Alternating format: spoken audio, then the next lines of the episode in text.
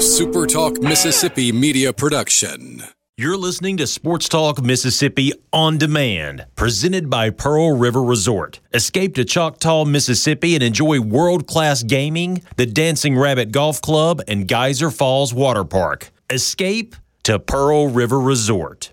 Roger Wicker and Cindy Hyde-Smith with the governor to start things out today. More questions from the media and, of course, representatives from MEMA and the State Department of Health. So another day and another press conference, and, you know, maybe these get a little old for you, but I think it's a pretty good way to make sure that we're getting current information. And as long as these press conferences are continuing each afternoon, we will bring them to you on Supertalk Mississippi. But with that, we welcome you to Sports Talk Mississippi, streaming at supertalk.fm. Supertalk.fm/connect will get you all the different ways that you can listen and watch the show on a daily basis. Thanks for being with us. Richard Cross, Michael Borky, Brian Hadad, and Brian Scott Rippey. Middle of the week. It is Wednesday. This is a week that I have particularly had a problem keeping up, Borky, with what day it is. I don't know why it's been worse this week, but yesterday I thought it was Wednesday. And told somebody, yeah, Thursday, tomorrow, Friday, the next day. And then I texted the guy that I was talking to later. I was like, today is Tuesday, not Wednesday. But that was yesterday. Today is Wednesday, the 29th of April. Today and tomorrow, the last 2 days of the month of April, I think. Is that right? Did I get all of that right? You kind of put my head in a pretzel there. Hey, Dad's trying, today. I think. Today is today. That's all you need to know. That's fair enough. We are glad that you're along for the ride. The C Spire text line is open, 601-879-4395. Equip your organization for simple, successful business continuity with a work-from-anywhere toolkit from C Spire Business, featuring powerful resources like UC1 and Office 365. With C Spire Business, it's easy to give your team the tools to get things done no matter where they are. Share files in seconds, chat on any device, meet virtually, and more, all over secure cloud-based solutions with dedicated local support. Get your organization remote work ready today at cspire.com/business. I think we've got a bunch to get to today. The biggest story that's out there is the release of the name, image, and likeness information from the NCAA working group. I was working my way a little while ago through Ross Dellinger's story at Sports Illustrated, and it has got a ton in it. There is a ton to dissect. This is the one that dropped a couple of days ago, where it outlined some conversations that he had with 13 members of Congress in Washington, D.C. over the last few weeks this spring, kind of trying to figure out who needs to be writing the legislation for name, image, and likeness. Is this enough in terms of athlete compensation?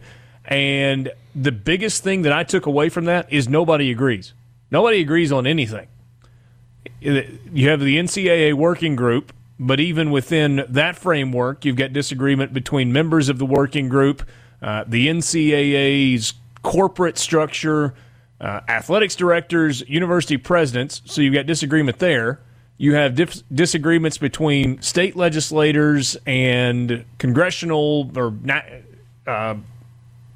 federal legislators, I guess is the way that I should describe it, as to what it should look like. You have disagreement to some level, student-athletes, and what they think that they should be getting. You've got people that are fully in support of the amateurism model staying in place, although the number of people that fall into that category seems to be getting smaller and smaller. Disagreement, though, everywhere we turn, which just makes it look like it's going to be really difficult to get to consensus as it pertains to name, image, likeness. Sorry, I was having trouble finding the word pertains. We'll dive into all this, and we'll dissect some of it as we go through, but that's, Borky, kind of the biggest story that is out there today. Yeah, and if you are one of those people that does not agree with athletes benefiting off of their name, image, and likeness, to put it bluntly, you just need to get over it, because it is happening. That is something that you can't fight the good fight on anymore. It is coming. College athletes are going to get benefits if they choose to do so off of their name, image, and likeness. It's going to come either through NCAA legislation here in January of 2021 or through, like, Anthony Gonzalez, the representative from Ohio, or Mitt Romney, some kind of political pressure. But I mean, the state of California that has already voted a law into place. It is over. Athletes are going to benefit from their name, image, and likeness. So the conversation is not whether or not we agree with it, because I agree with it, you may not, doesn't matter. It's happening anyway. It's now what? What should it look like? Who should handle it? And then what will it do to college sports in general? Because the debate is over. It's coming, and today just all but confirmed the inevitable. The debate of yes or no is basically over, but the debate on implementation and what this looks like in the long run is far from over. So let's start with a poll question, Borky. Opening poll question on Twitter, yes or no. Do you support college athletes being able to benefit from their name, image, and likeness? Yes or no? Do you support it? Simple enough. I'd actually like for us to add a secondary poll question as well. All right. And this would be kind of a subset.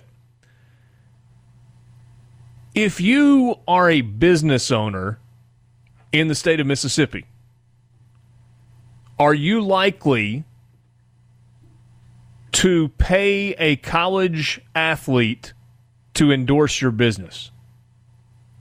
So I don't know if we'll have as many responses there. We probably won't have as many responses there because, you know, not as many people own businesses, but I would be curious to know that.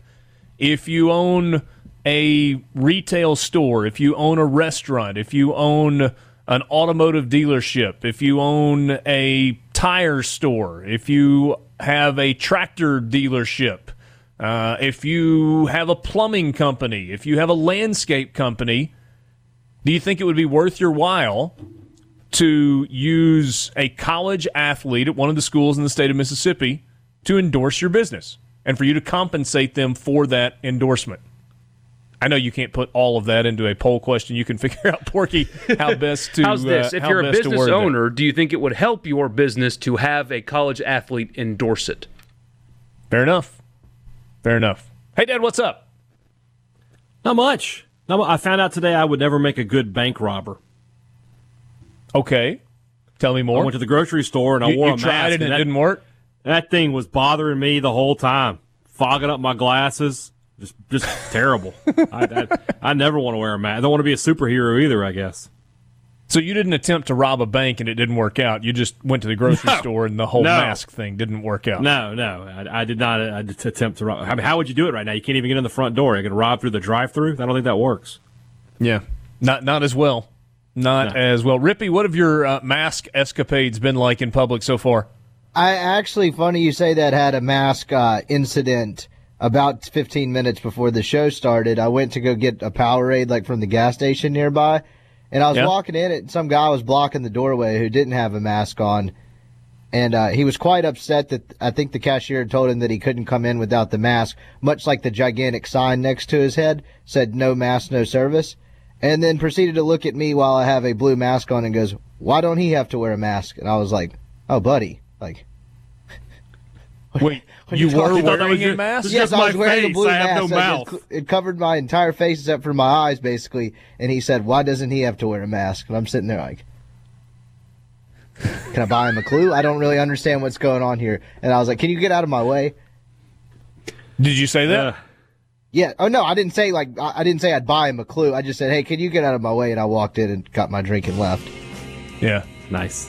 You think there's a chance that 2 plus 2 doesn't necessarily equal 4 for this guy? I don't know what you're. I'm not picking up what you're putting down, but the mask seemed fairly visible to me. I mean, it is blue. Yeah. You weren't blends in with the rest blue of face your Smurf look. I don't know, but I'll have what he's having. Oh. I heard what you said there, hey Dad. We just gotta let it slide, otherwise. Sports Talk Mississippi with you, streaming at supertalk.fm. Rob Fisher will join us a little bit later this afternoon. We'll ask him what the most recent news is surrounding the NBA. We'll talk a little bit about Make-A-Wish later on. Both of those guests coming on the Farm Bureau phone line. Sports Talk Mississippi will be back right after this.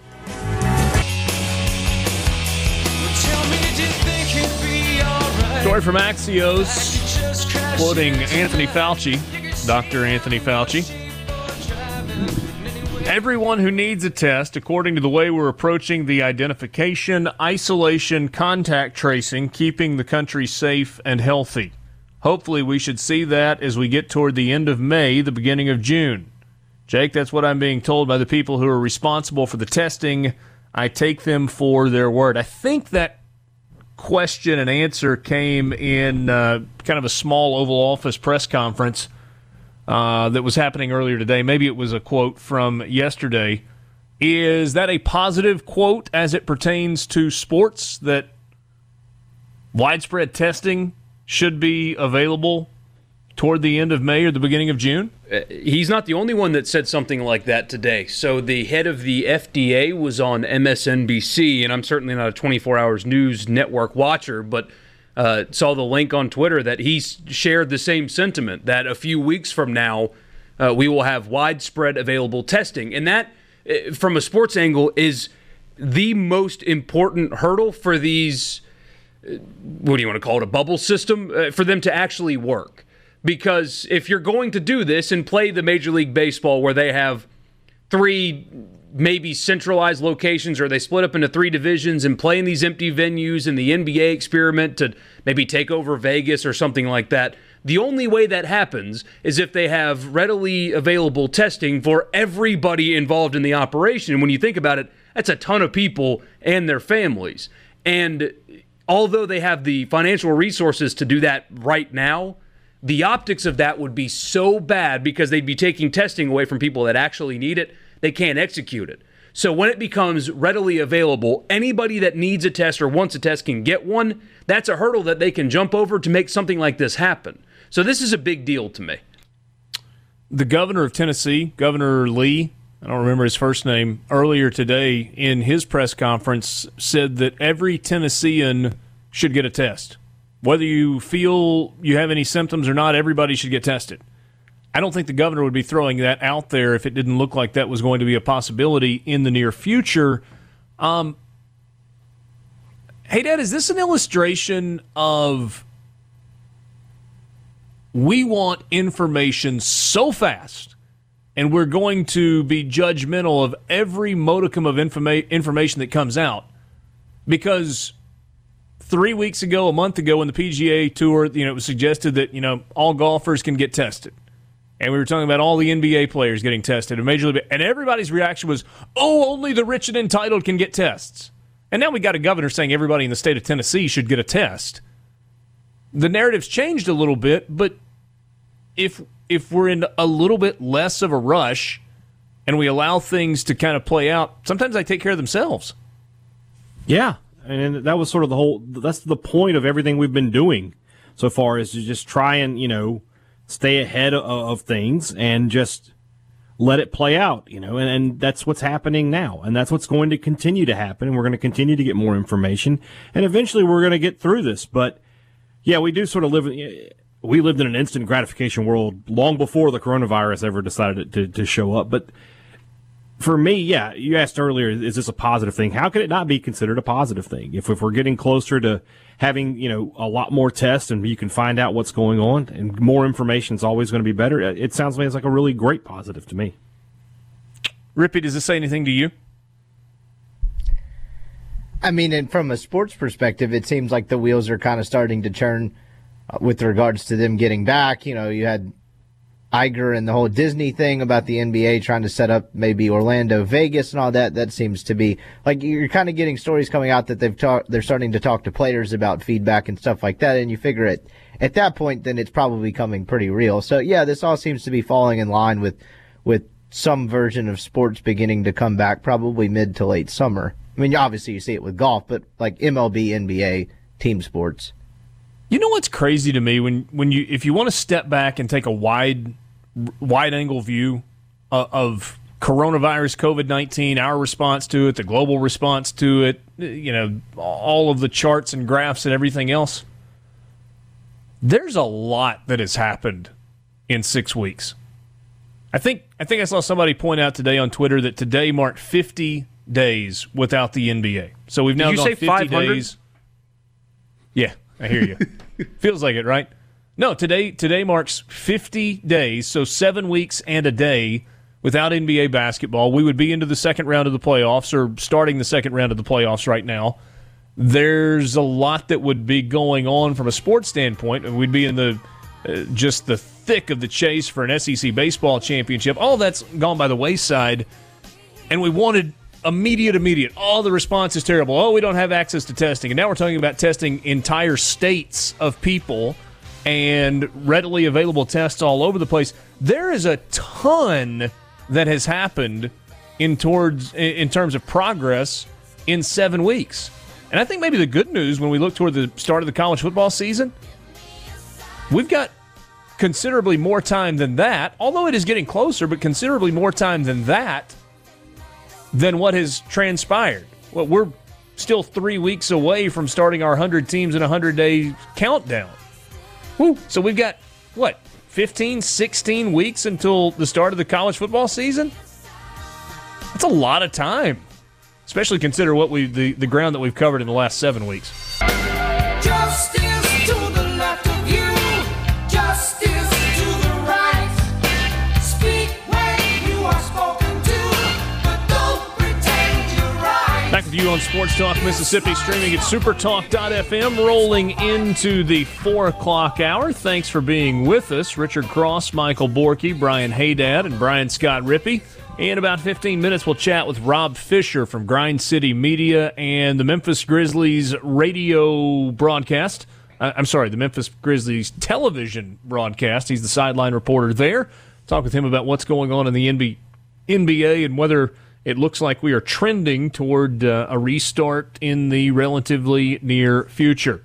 C Spire text line is open to you, 601-879-4395, 601-879-4395. 4395. Experiencing fever, cough, sore throat, or shortness of breath? C Spire and UMMC are partnering to offer free COVID-19 screening through the C Spire Health app for all Mississippians experiencing symptoms. Learn more at cspirehealth.com. All right, so let's dive into the nuts and bolts of what is out there today in terms of the advancing story. With regard to name, image, and likeness. The NCAA moved another step forward today. You've had the name, image, and likeness working group that has been trying to kind of put ideas together and figure out moving forward what the landscape's going to look like. The NCAA Board of Governors today supported proposed rule changes from that previously mentioned working group to allow athletes to take advantage of these rights. So how can athletes be paid? Some of this is going to sound like wordy, and I don't intend for it to. We'll try and kind of break down what it means along the way. Third-party endorsements, such as promoting a product or service on television, radio, or in some form of print advertisement. I mean, that's simple enough, right? That's a business saying, I want Mississippi State football player Brian Hadad to be a spokesperson for my business. I'm either going to put him in a TV commercial, have him voice a radio spot, or put his face on a billboard, or maybe a print ad to go in a local magazine or a newspaper. And I'm going to compensate him. I'm all for him. Yeah, I hear you. I'm going to compensate him at a fair market value for the use of his image or his likeness or his name. What could that sound like? Hey, I'm Brian Hadad. Can't say from Mississippi State.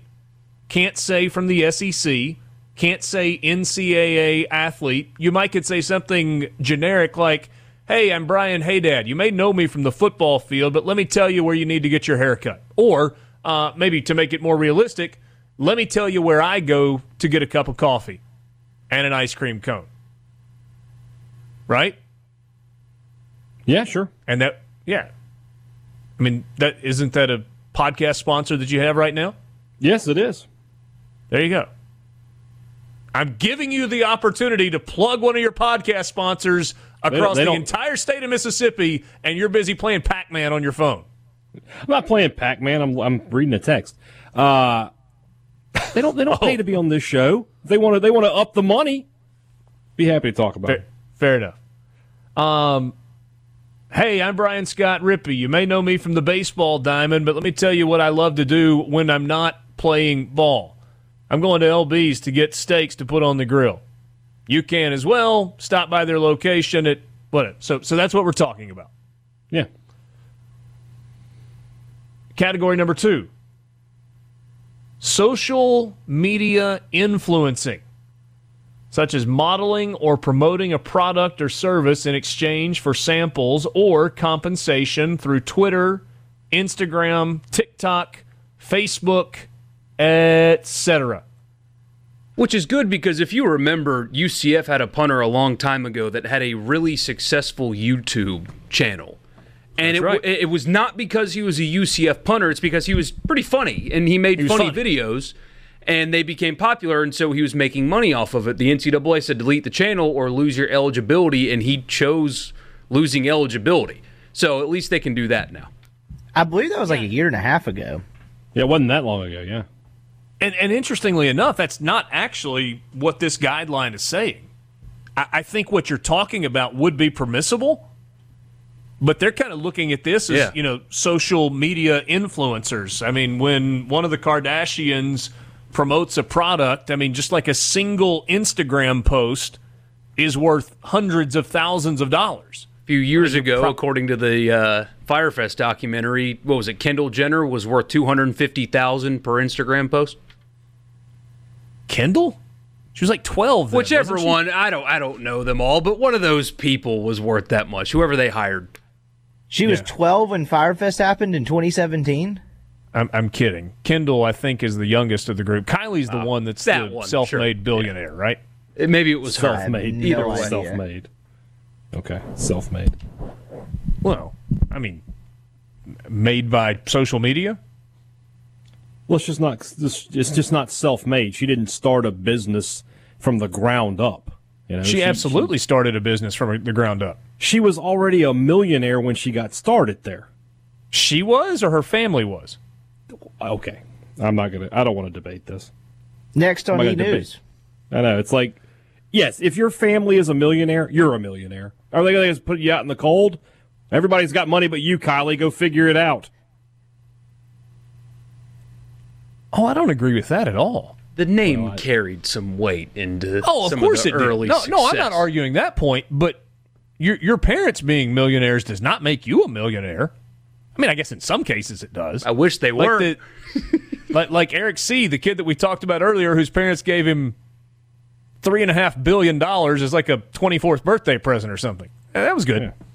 Yeah, but I'm going to guess as he got $3 billion while he was blowing out birthday candles, he probably wasn't slumming it before. That's fair. Yes. To Borky's point about the UCF player a second ago, next piece.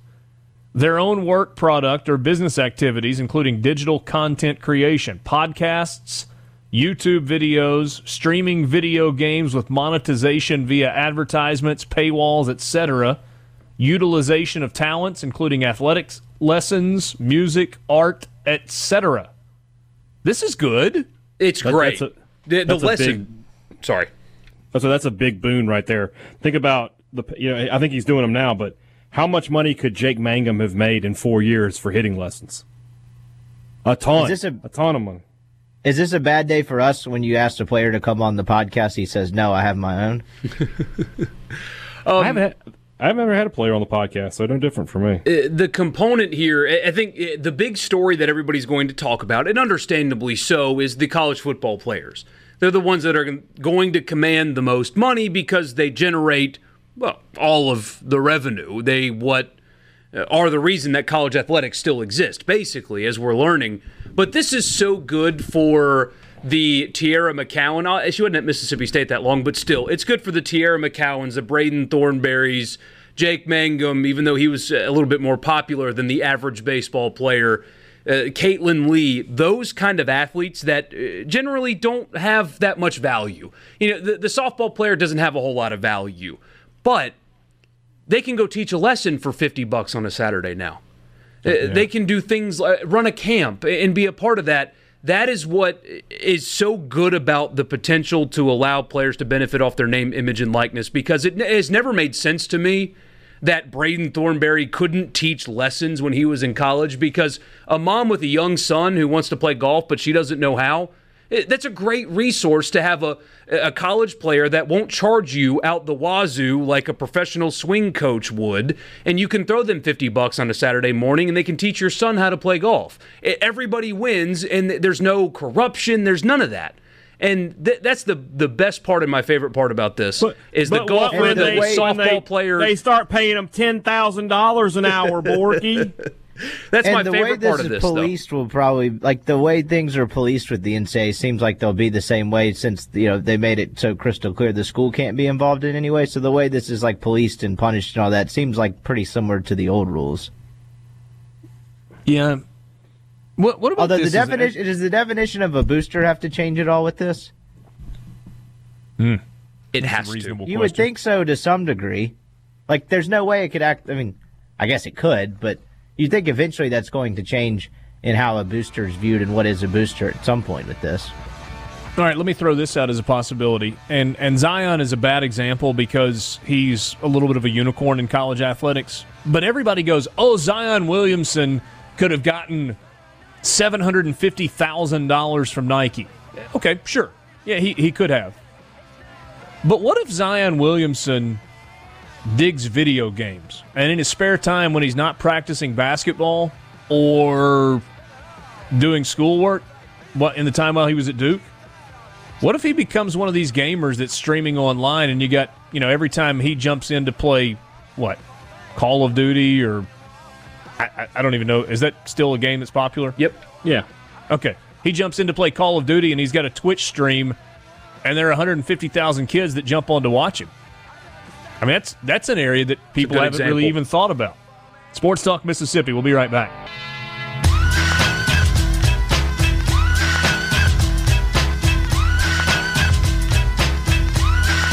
Back with you, Sports Talk Mississippi, streaming at supertalk.fm. Richard Cross, Michael Borky, Brian Hadad, all guests on Sports Talk Mississippi appear on the Farm Bureau phone line. Check out favorites.com.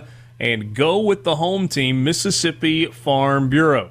We're talking about the name, image, and likeness conversation, the debate, the legislative action that is coming after the NCAA Board of Governors kind of initially approved the recommendations from the NCAA working group on NIL.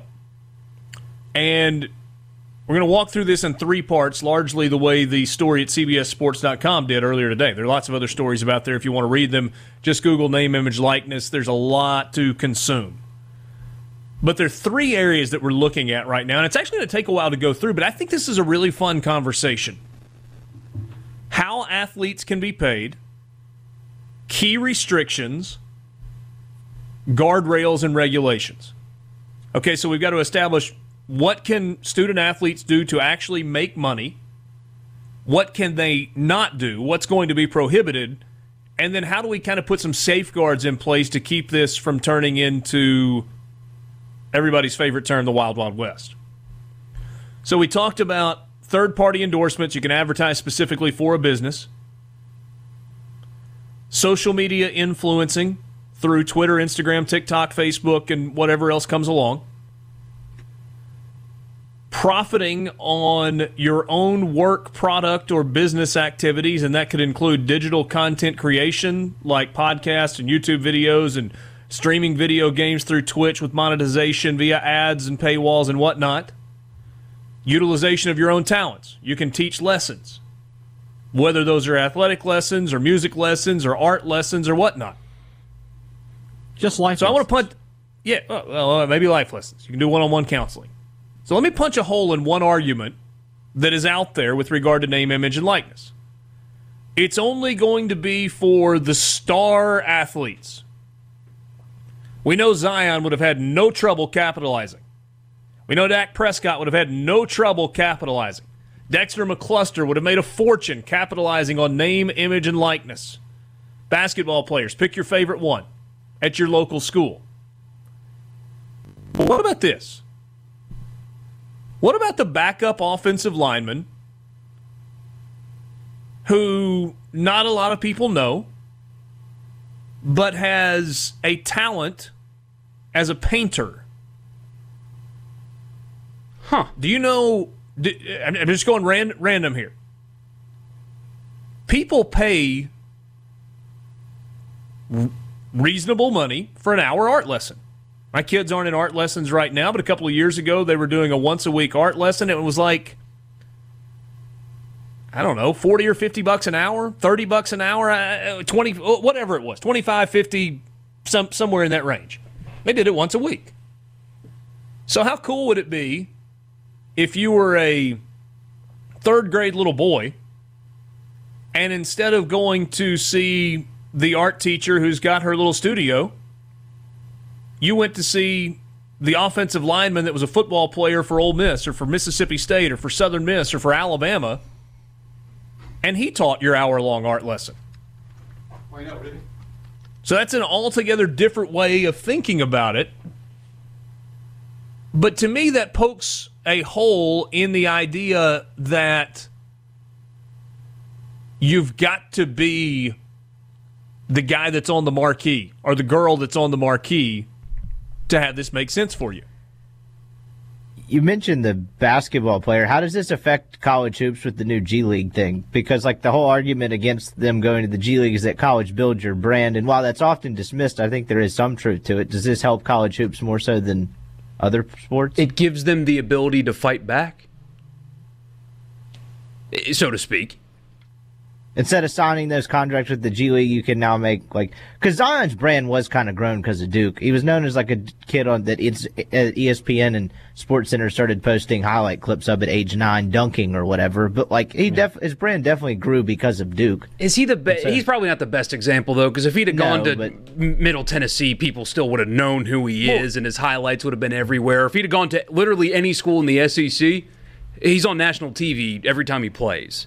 But sure, it's still just it's college hoops in general. Right, yeah. It gives them a chance to fight back. It gives them a reasonable opportunity to compete with, like the story yesterday, a point guard from UCLA who is the number 1 point guard in the country, but apparently is a fringe lottery pick, like maybe one, may not be one, so he's not like the elite of the elite. I'm going to get $300K before endorsements to play on the G League team. That sounds like a lot of money, but in Los Angeles, as an elite basketball player, maybe there's enough to keep him in school. Yeah, because you don't. I mean, what did we say that kid was signing for the other day? Jalen, whatever his name was. Oh, he's going to make over $1 million. Over $1 million. I don't know that $1 million is possible, but don't tell me that Zion Williamson couldn't have made a few hundred thousand in his. But never mind. But that's such a small percentage of people, right? I mean, that's what, 2%. Oh yeah. If that much. 0.5%. You know, it's 10 guys out of an entire deal. See, that's the thing that I would point to in this, and that's why I was saying a second ago, never mind John Rice Plumlee. Never mind KJ Costello. Never mind Jake Mangum. We're not worried about those guys. You know they are going to cash in on this. But they're not cashing in to the tune of $1 million. But it's certainly not crazy to think that they could make $30,000, $40,000, $50,000, $60,000, $100,000. That's not crazy at all. Plumlee fits what you were just talking about, by the way. Plumlee could give piano lessons, right? He does. Sure. Plays the piano. Not many people know. But, yeah, I mean, this seems fairly obvious. Yeah, this obviously does help everyone, big sport or small, a lot. Okay, so how about this? Next category, how athletes could be paid. Personal promotions like autograph signings or meet and greets. All right, so let's think about how this could work. Autograph signing, simple enough. But not just an autograph signing for the stud. How about the guy who makes a game-winning play that is on special teams, that blocks a punt to help Mississippi State beat Alabama? Okay, normally there's no market. I got a picture of that. I want to get him to sign it. Normally there's no market for that. So here's the deal. I have a business in Starkville. I've got a sandwich shop in Starkville. And I call Steve Johnson. Completely made up a name. Yeah. Steve Johnson, who blocked that punt scooped it up and took it into the end zone for Mississippi State to get the upset win over Alabama. So Richard's Sandwich Shop either reaches out to Steve or reaches out to a point person in the athletics department to connect me to Steve, or Steve has an agent. Probably doesn't, because he's like a second-string special teams-only player. And I say, Steve, I want to do a promotion on Monday. You did this on Saturday. I want to bring people into the store, 50% off every sandwich I sell, and with every person that buys a sandwich, they get an autographed picture of you. And I'm going to pay you $1,500 to come for 2 hours on Monday night, since you guys don't practice on Monday. Perfect. This is great. Yep. How about this? Not the best example, but what about that? You're talking about lesser-known dudes and stuff like that. And what about novelty items? Like, you remember the Mississippi Mayhem cover? I think that was like Vince Sanders, Attaboy Joe. I don't know who the two state dudes were, and I can't see the third guy in the back. But don't you think they could make a decent bit like autographing those? Because it's like a novelty picture type thing. They would have that week, absolutely. All right, so let's flesh that out a little farther. Yeah, perfect example.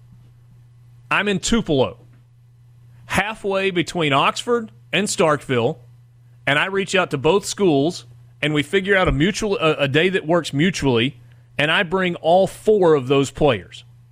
And I bring them to one autograph signing, and I agree to each of them to pay $1,000 apiece, and you can get all four signatures on that Sports Illustrated. You got to bring your own Sports Illustrated. They'll be here for an hour and a half on Thursday, whatever the day is. They'll be at my business from 7 until 8:30 on Thursday night after they finish practice signing these. James in Hattiesburg, C Spire text line, says Caitlin Lee after the SEC tournament. Yep. Perfect example. Here's another example. Obi's got a birthday coming up in November. I want John Rice Plumley to come to Obi's birthday party. Or whoever Obi's favorite receiver is on the Ole Miss football team, or whoever his favorite baseball. Let's rewind a couple of years and say he loves Thomas Dillard. Or in the current environment, he loves Cale Baker. I can pay Cale Baker $250 to come throw batting practice at Obi's birthday party in the park. Why in the world not? Cale Baker gender reveals is a moneymaker. It's fantastic, Rippey. It is. That's it's awesome. True. The only limitation, if this is put in place, is the creativity of athletes themselves, agents, and people who are willing to work on their behalves. We'll look at some of the restrictions when we come back. By the way, no cap on endorsement earnings. All right. Just a nope for you, television viewing. The televised golf event with Tiger Woods, Phil Mickelson, Tom Brady, and Peyton Manning is tentatively scheduled for Memorial Day weekend in Florida. That was reported by Bobby Burak, who is now with Outkick the Coverage, with Clay Travis's website. He was hired away from the big lead a couple of weeks ago. So Memorial Day weekend is when you're going to get Tiger and Peyton versus Phil and Tom Brady. Just so you know. Sports Talk Mississippi with you. C Spire text line is open, 601-879-4395, 601-879-4395. Luke in Flowood, possibilities are endless. I'm a girls' travel soccer manager. I'm going to collect $100 from each of the families on our team and pay two of the best women soccer players from you pick the college $600 apiece to come do hour and a half workout with the girls. Perfect. And, there you go.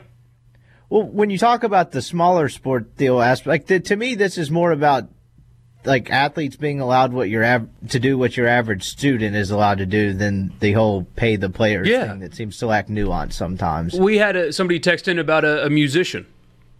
College students teach music lessons all the time to make their tuition payments if their scholarship doesn't pay for it all. Why can't a talented athlete do the same? Yeah. Chris in Tupelo says, how would this affect Fan Day, where a fan can get a player's signature if players can charge for their autograph? Well, they're not going to be charging for their autographs at Fan Day, and I don't know, maybe Fan Day goes away. Or it could just be as simple as, hey, it costs $10 to go to Fan Day now. But no, that's an event the university's putting on, so you can't. There's no way they could do it. Like, it's not. I don't know how to do it. Then it's sponsored by so and so. It sounds like those would be untouched. Is I guess the point. Wouldn't that stuff still be free just because it's a university event and the university can't have any? That might be the case there. Yeah, that's a good point. Yeah. There you go. Byron in Columbus. I love what he says right here. Every D1 player is popular in their hometown. They could all make money doing camps or lessons. And they should be able to do that. This aspect of it, I can't figure out what the opposition would be. I understand people are afraid of competitive balance or stuff, but you can debunk that very quickly because there is no such thing currently. And there are people that are afraid this is going to get abused as if right now, currently, that doesn't already happen. This opens up the doors for so many young student athletes that aren't the super valuable players, like the Zion we keep referencing, that don't command money to do car commercials, that can still get something, especially from these sports that are not on full scholarship. To even take baseball players. For how popular baseball is in this state, all of those dudes are paying their own way with the exception of a percentage. 11.7 scholarships distributed among 25 guys. Every player has to pay, at least 75%? Of their education? No, at most 75%, because they cover 25% of every player. So 75% of their education, your baseball player that puts 10,000 people in the stadium 3 times a week has to pay their own way. This gives them an avenue to make money to help them pay for school, which is what I did in college. I worked. I helped myself. They should get that opportunity too. All right, that's all this is people who have, for years just railed against us. You're just going to have to accept the fact that college athletes are human beings, and they have the same rights that you, the non-college athlete, have. They have the right to go out and get a job. I think in this country, everybody's, whining about people not having jobs. There's a chance for people to have some work. Why would that be a bad thing? Greg in Nettleton says, Richard, I get what you're saying, but doesn't this cheapen what we hold so dear to our heart, college athletics, college sports? I don't think it does, Greg. And, to the point that Borky and Hadad were just making, we're just talking about people who are in school. And they've got bills, and all of us have the ability to make money. And look, I am not the person that cheapens the educational experience. And I wish we would talk a little bit more, although people just kind of scoff at they're already getting a full scholarship. Don't scoff at that. That's a big freaking deal. They're getting a full scholarship and room and board and medical attention and insurance cost covered and et cetera, et cetera, et cetera. So, I'm not cheapening that at all. But I've not got no problem with them capitalizing. But for a lot of these guys, it's school and then they're done. And once they're done as college athletes, I mean, the fact that they were a college athlete may help them get a job, their first job, maybe a promotion along the way. And that's a good thing. But in terms of their marketability, probably for most it goes away when they're done playing college sports. Yeah. So I got no problem at all with them capitalizing on that while they are marketable. Yeah, Bo Wallace, I think, would be a good example of that. I mean, the further removed... That's a great example. But at the time, he would have been worth a lot. And I think your point's a good one with the education aspect of it. There is extreme value in a college degree, and that can't be discounted. I think what people are fear-mongering about is... They think this is going to be widespread, that all 85 players for, say, Alabama are going to get a bunch of money.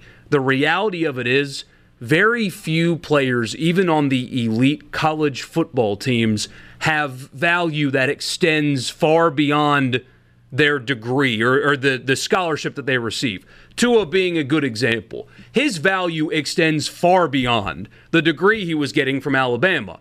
But his right guard, although a great player and probably going to play in the NFL and make a bunch of money at Alabama, doesn't have a whole lot of value. There's not going to be auto dealerships just screaming and scratching and clawing to get this guy to endorse their product. There are, even at a place like Alabama or Ohio State, name the elite college football team, there's only a handful of players that have real marketable, actual value, and companies aren't going to spend hundreds and thousands of dollars a year on college athletes when they're not getting a return on that investment. Even the businesses owned by boosters, if they want to pay Tua $1 million to endorse their car dealership, and they're not getting $1 million plus back in their investment, they're not doing it.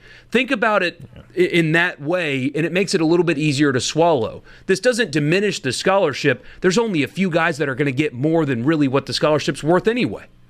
There's also too many restrictions on this for that, like an oblong figure like that to happen. I'm pretty sure it didn't specifically in the recommendation. It said like they'd have the power to like restrict like one person making a ridiculously more amount of money than like what is perceived as normal.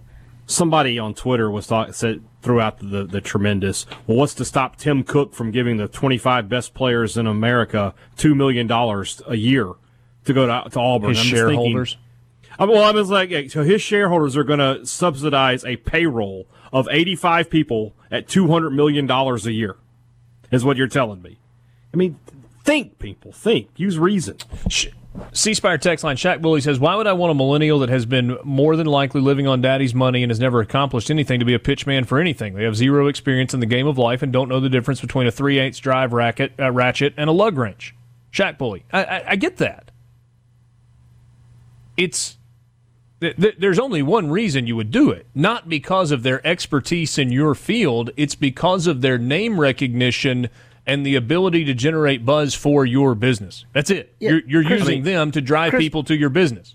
Chris Paul's not an insurance expert, but he still does State Farm commercials. Like, that doesn't really add up. I don't know if Shaq Bully's a State fan or not, but he's got Bully in the name. But Shaq Bully, you're telling me that if I could have gotten you Dak Prescott to promote your business when he was at State, you wouldn't have taken advantage of that? If I could have gotten you a reasonable amount, reasonable fee for that? No, there's no chance I believe that. Here's the thing that I would say, though, where I might agree. If I'm a local business owner, I've got a relatively small advertising budget. Relatively small.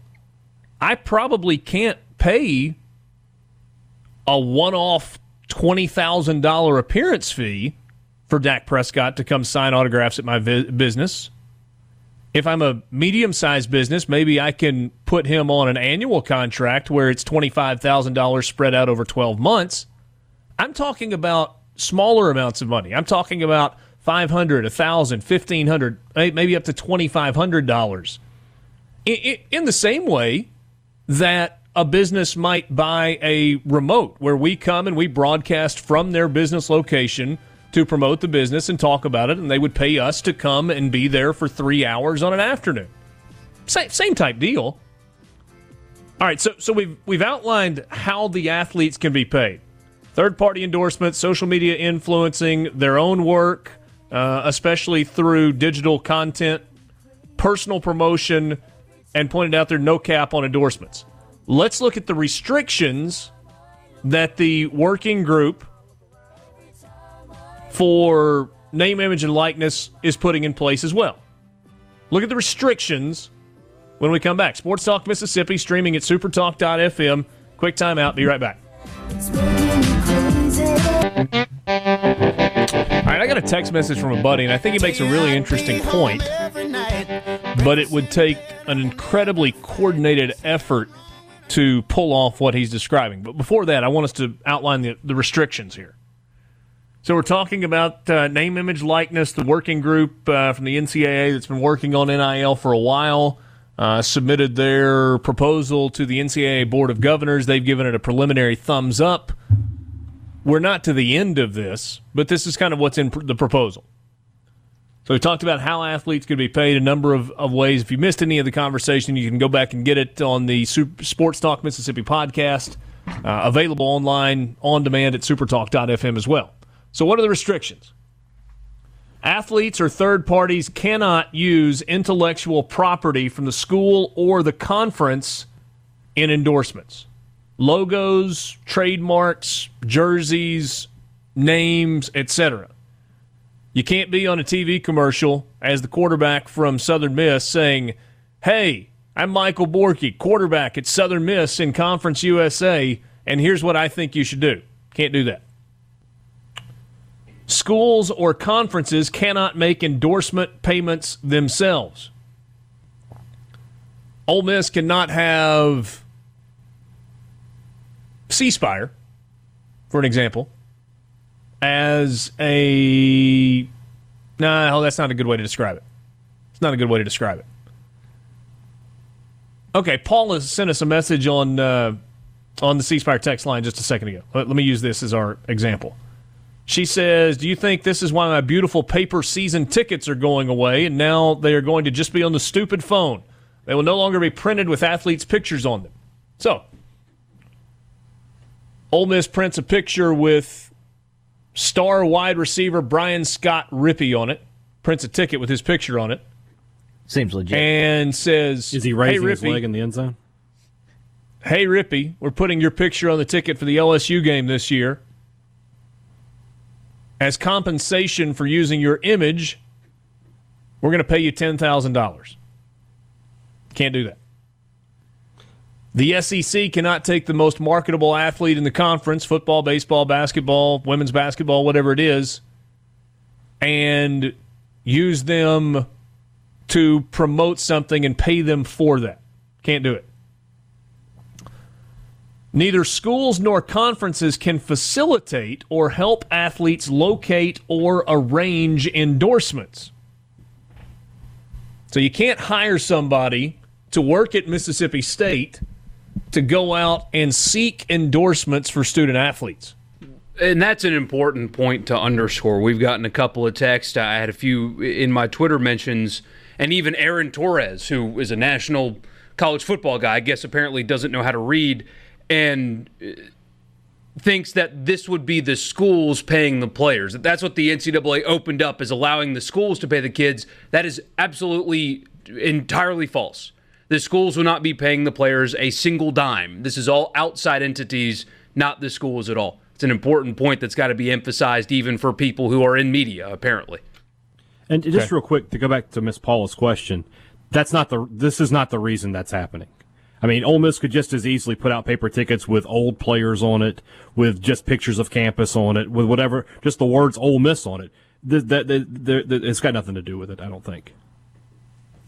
I tend to agree.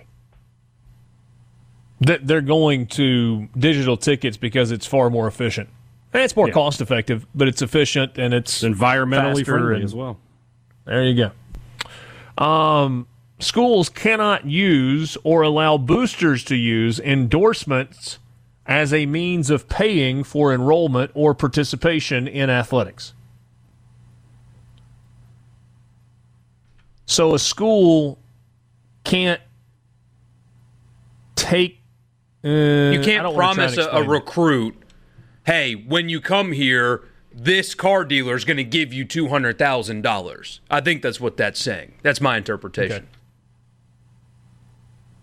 And that'll probably be tough to enforce. I do think it would be a universal thing that now, since this would be above board, this would have to be reported, and the NCAA would flag any, let's say if you run a camp and the usual fee's like $50, but you're charging your campers $500, an abnormal payment for the service that you render.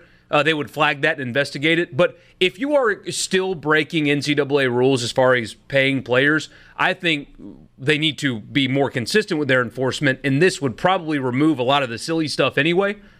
But they should start shooting people to the moon if you break the rules now. And I think everybody would agree with that moving forward. If you break these rules that allows the players to get paid, shoot them to the moon and make the punishments as harsh as you possibly can, because now that the athletes can get paid, there shouldn't be a reason to cheat anymore.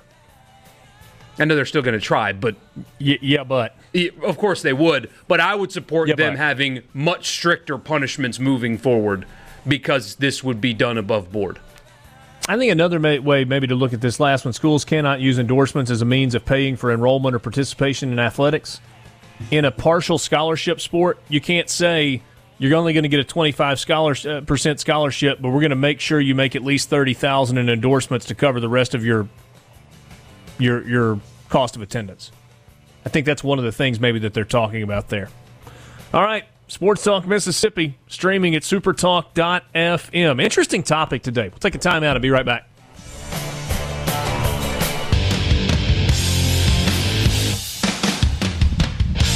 Five o'clock hour with you, Sports Talk Mississippi, streaming at supertalk.fm. Richard Cross, Michael Borky, Brian Hadad, and Brian Scott Rippey. Thanks for being with us on this, what day is it? Wednesday. Today. Wednesday. Thank you. Wednesday afternoon, 29th of April. Good to be with you. C Spire text line is open to you, 601-879-4395, 601-879-4395. Equip your organization for simple, successful business continuity with a work-from-anywhere toolkit from C Spire Business, featuring powerful resources like UC1 and Office 365. With C Spire Business, it's easy to give your team the tools to get things done no matter where they are. Share files in seconds. Chat on any device, meet virtually, and more, all over secure cloud-based solutions with dedicated local support. Get your organization remote work ready today at cspire.com/business. It is time right now for the College Football Fix.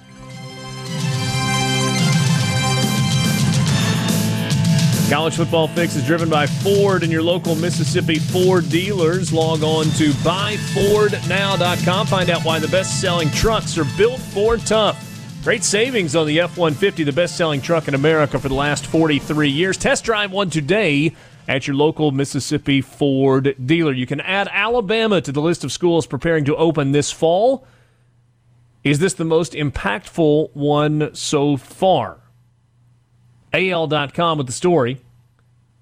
University of Alabama system intends to return to on-campus instruction for the upcoming fall semester, barring any more extenuating circumstances or health risks, says Finis E. St. John IV?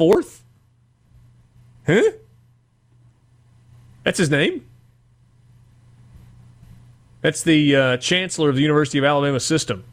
I got to find out if he's related to Robert St. John. I gotta know. Finis E. St. John IV, Mr. Chancellor. If you're calling him Chancellor, do you have to call him Chancellor St. John or Chancellor St. John IV? I think you gotta go the fourth, to be honest. Here's his quote. A great name. We are expecting to have a fall semester at all of our universities. We are expecting it to be on the regular schedule. We understand that things could happen that make it impossible, but that's what we are planning for at this time. Now, what will the parameters be of that? Will it be smaller classes where you alternate between in-person and online? We have the option to be in-person or online. All of these things are being decided by the task force and guided by the safety of students. We fully expect to have on-campus instruction. We don't know what the circumstances will be, but we are trying to be ready. There's a theme in all of these announcements. It is, we plan to have students on campus with the caveat of assuming there is nothing that changes between now and then, and we don't know exactly what it's going to look like, but we're planning on having students on campus as scheduled in the fall. That's from Oregon, Oklahoma, Oklahoma State, Missouri, Alabama, and it's a list that's going to continue to grow. I didn't name everybody, just a handful that come to mind. Iowa and Iowa State. The list is going to continue to grow. Michigan and Michigan State have made this announcement. Michigan State's had a little more trepidity in it. I don't know if that's a word or not, but I made it up. It is now. Trepidation, I think, probably is what I was looking for instead of trepidity, but whatever. What's that do for you? Anything? I think it's the most impactful from a sports perspective, anyway. Right? It's. I know we had Missouri do the same thing, but let's be honest. Missouri doesn't have any kind of influence in the SEC, not yet, and most people, don't even still affiliate them with the conference, even though they've been in it for, 8 years. Alabama and this announcement, I think, will, to some degree, maybe it's a tiny one, but to some degree, put pressure on any school within the Southeastern Conference to do the same. Yeah, this is the first domino. I will make a guess that within the next 2 to 3 weeks, the rest of the SEC will follow suit. Alabama is the lead dog, and that where they lead, the rest of the conference follows. Did Fauci say something today to pour cold water on the whole momentum towards sports? No, it was a CNN headline, but it just says we're not ready for sports yet. But from what I read about it, it's like as in like today. Because he's already said on multiple occasions, like, sports at the late summer without fans in the stands is realistic. He said that multiple times. Yeah. I have a friend, I think I mentioned this yesterday, who has been absolutely pessimistic about it, says, not playing sports again in 2020. And I called him last night and I said, I am going to bat flip, moonwalk to first base, spike a ball that bounces and hits you in the nose in the end zone after I score a touchdown, celebrate on you when you are so wrong about this. We're playing ball. So he sends me this message a few minutes ago. He wants to. He wants that reaction also. He wants to be wrong, or at least he says he wants to be wrong. He says, so we get the momentum and some decent news, and I'll welcome you spiking the ball, and then the 5'7", 135-year-old, 135-pound, 79-year-old dweeb, Dr. Burning Bush, Dr. Nervous Nelly Fauci just wrecked us again. Jeez. He said epidemiologists have dreamed of this. They want it to last forever. Fell victim to clickbait, it sounds like. Yeah. Mm. All right. You know what you can find out there? Whatever you want. If you're looking for news to make you feel better about the whole situation and be a little optimistic, it's not that hard to find it. If you are looking at news to rain on the parade and tell you the fact that sports as we know it will never return again, you can find that. And if you're looking for something in the middle, you can probably find that as well. Whatever it is that you're looking for, you can find it. That's just the modern news cycle. It's kind of the truth for everything now. Yeah. Yeah, that's fair. That was your college football fix, driven by Ford and your local Mississippi Ford dealers. Optimism provided today by the University of Alabama and its chancellor of the University of Alabama system. I'm sure there's a doctor. Dr. Finis E. St. John IV, Chancellor. What do we want to guess the E stands for?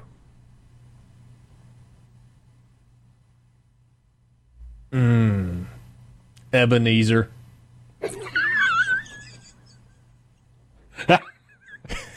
You liked that? Let's just assume that, and let me Finis modify his title. Ebenezer St. John IV. Woo! And I'm going to assume that he has a PhD. So let's go with Chancellor Doctor. No, Chancellor Doctor Finis Chancellor Doctor Finis Ebenezer St. John IV. Can we look up and find out what his actual real name is? I'm looking. Also, he has a son, Finis E. St. John V. In the meantime, while you're looking that up, your friend might start cooling on Fauci a little bit. Apparently, a few hours ago, he was speaking on the clinical trial for a drug that I'm not going to try to pronounce, remdesivir. God bless me. Apparently, you just tried to pronounce it. I know. It didn't go so well. I changed my mind. It didn't go well. Anyway, so the clinical trial for that drug has, according to him, proven that it can block the virus. The drug happens to be blocking an enzyme that the virus uses. So a clinical trial for this new drug they're trying has shown that it can and has blocked the virus. So good news all around. Yeah, there was some good drug news today, and I didn't look to see where it finished, but stock market was having a big day. I saw that the S&P 500 is in the middle of its best month. Obviously, there's one day left in the month. Best month since 1974. Wow. Pretty good rally after a tumultuous March. April has been good for the S&P 500, apparently. I don't think St. John is a doctor. Really? He's got a law degree. Oh, he's a Juris Doctor. Yeah. Chancellor Juris Doctor Finis Ebenezer St. John the Fourth. By the way, we've gotten suggestions that the E stands for Edwin and also Eddie. What if it was Eddie? It stands for Bear Bryant. They just went with the E first. Did you say Earl? Yeah, Earl. Eric. Eric, no. It's not Eric. No way. Not with a name like Finis. Finis Eric. Come on. Sports Talk Mississippi. We'll take a time out and be right back. That was your college football fix. Somebody suggest Eugene.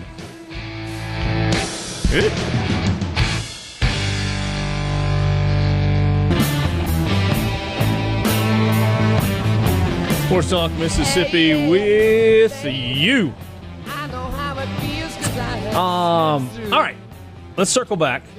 It's been the majority of the show today on this name, image, likeness stuff. I think it's just, I like that we've got some, not teeth to it. Teeth isn't the right word, but we've got some details.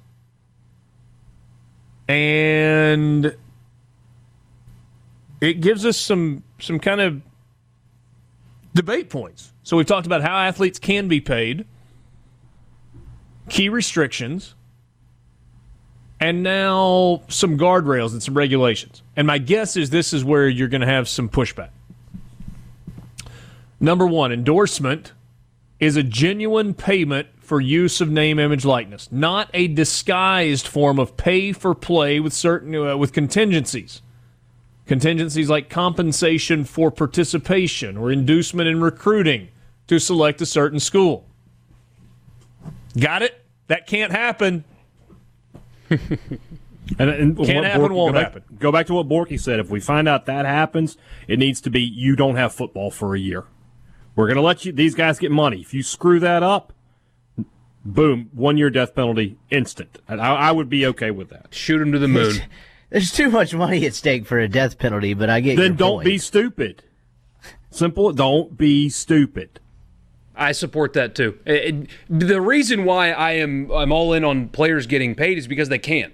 And so I'm okay with boosters giving kids and their families money, because why should I be mad when somebody who's really good at sports gets money for being really good at sports? It happens everywhere. I mean, we have 16-year-olds signing endorsement deals because they're good gymnasts. Why should an 18-year-old senior in high school not be able to get a few extra $100 if they're going to college? The moral aspect of that is why I support it, because morally it's not wrong to me. But if they're now allowed to benefit from that above board, I think you should shoot the programs that still cheat to the moon. That's the line I've drawn. I'm with you. What if it's from... I agree. They're just not going to death penalty anybody. Yeah. Well, I mean, I don't think any of us believe they actually will. I think Hadad and Borky are just saying that's what they would be in support of. They should. No, I mean, they should. Yeah, I mean, I'm all for hammering them if you get caught after all of this passes. Yeah. Endorsement is for genuine use of name, image, likeness, independent of athletic participation or performance, rather than payment for participation or performance. So you can't, if I'm reading that correctly, you can't set up incentive-based endorsement. Right, like if you catch 10 touchdown passes this year, we'll give you $100K to endorse my dealership, that kind of deal.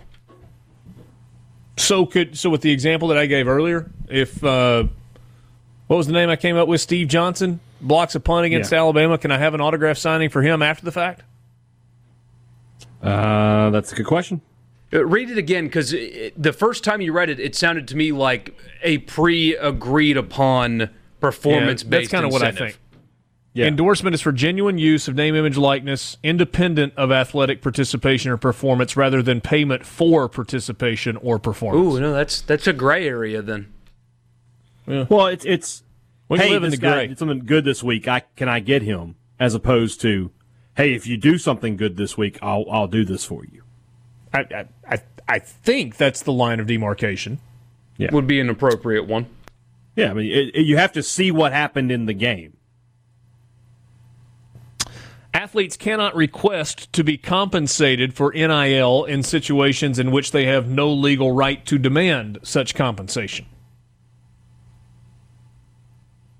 My example of this would be like... Go ahead. I was going to say, I'll see what your example is. The idea that we're going to have... I've seen this floated a couple places, and it's just ludicrous, that they're going to start charging media for interviews. No. That is not going to happen. That's a good point. NFL players don't do that. By the way, if they do start doing that, I mean, I'm happy to take Tuesday and Wednesday nights off. I'll be happy to just go home after the show. Regulation of third parties, such as marketing agents and financial advisors. Of course, yeah, absolutely. I mean, you've got to have regulation in place in the same way that there's regulation for agents. Right. Are there unscrupulous agents? Of course there are. Of course there are. And there will be unscrupulous people in this deal, but the schools are going to be involved with these deals, and they're going to have to be reported to the schools. And I would guess that you would have to have some sort of a regulatory something or other in place in order to be an agent. A license.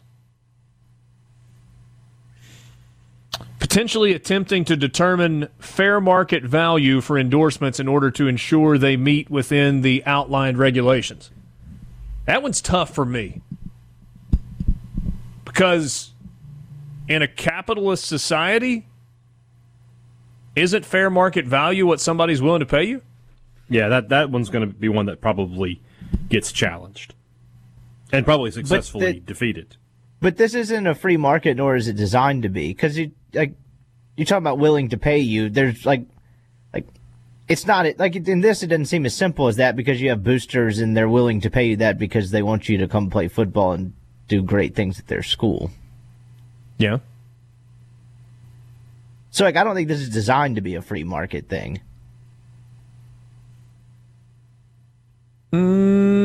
But also, if you go back to how guys can get paid, there's no cap on endorsement earnings for athletes.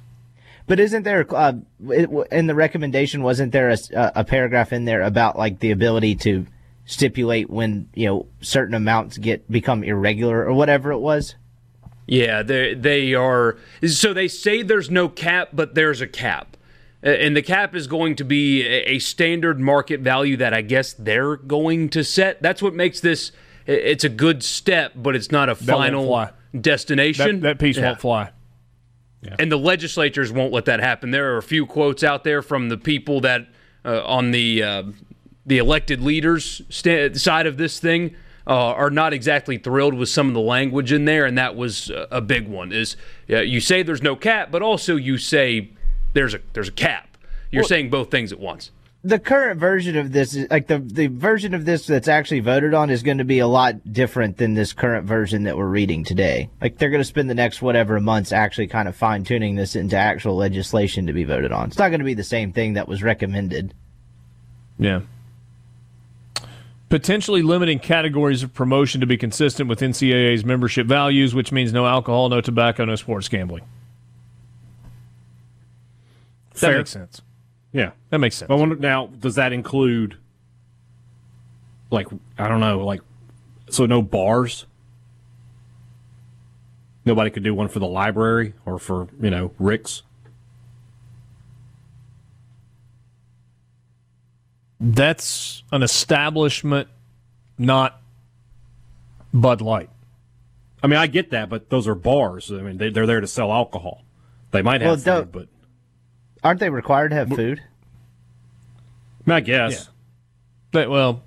They are in Oxford. I mean, they are in Starkville, different places have different rules. Yeah, I'm just saying. I would think that you would be able to advertise for a bar that also sells food. I don't think you can advertise for Bud Light. Now, let's be honest. It's a little hypocritical. Because schools are now advertising and selling. Well, same thing with gambling, right? Well, I understand why all schools, Richard. Yeah, not Mississippi State. Yes, I'm aware. There are some people, some places that apparently don't like money. Yeah, but the casino aspect. Sports gambling. There are some places that are far more principled. Hey, exactly. Thank you. Appreciate that. NFL players and NBA players are banned from doing sportsbook endorsements, right? Isn't that? Pretty sure. Yeah, I've never seen one. Come on, they can't advertise for casinos and sports. Right, that's why I was asking the question, because even pros can't do that. Yeah, can't do it. Pete Rose. In the long run, it costs you more than you make. Potentially limiting categories real quick, of third-party. Speaking of Pete Rose, real quick, did you say they canceled the Hall of Fame inductions for this year? I did. I'm going to do it in 2021. Yeah. When you mentioned the autograph thing earlier, Richard, I was wondering if it was going to be like picturing like a college kid with the Pete Rose outside a casino or John Daly in his RV style type of thing. Maybe. Outside of Hooters on Washington Avenue. Just merch everywhere. Now coming to the dais, summer 2021, number 2, Derek Jeter. Jeter. He's not British, you know.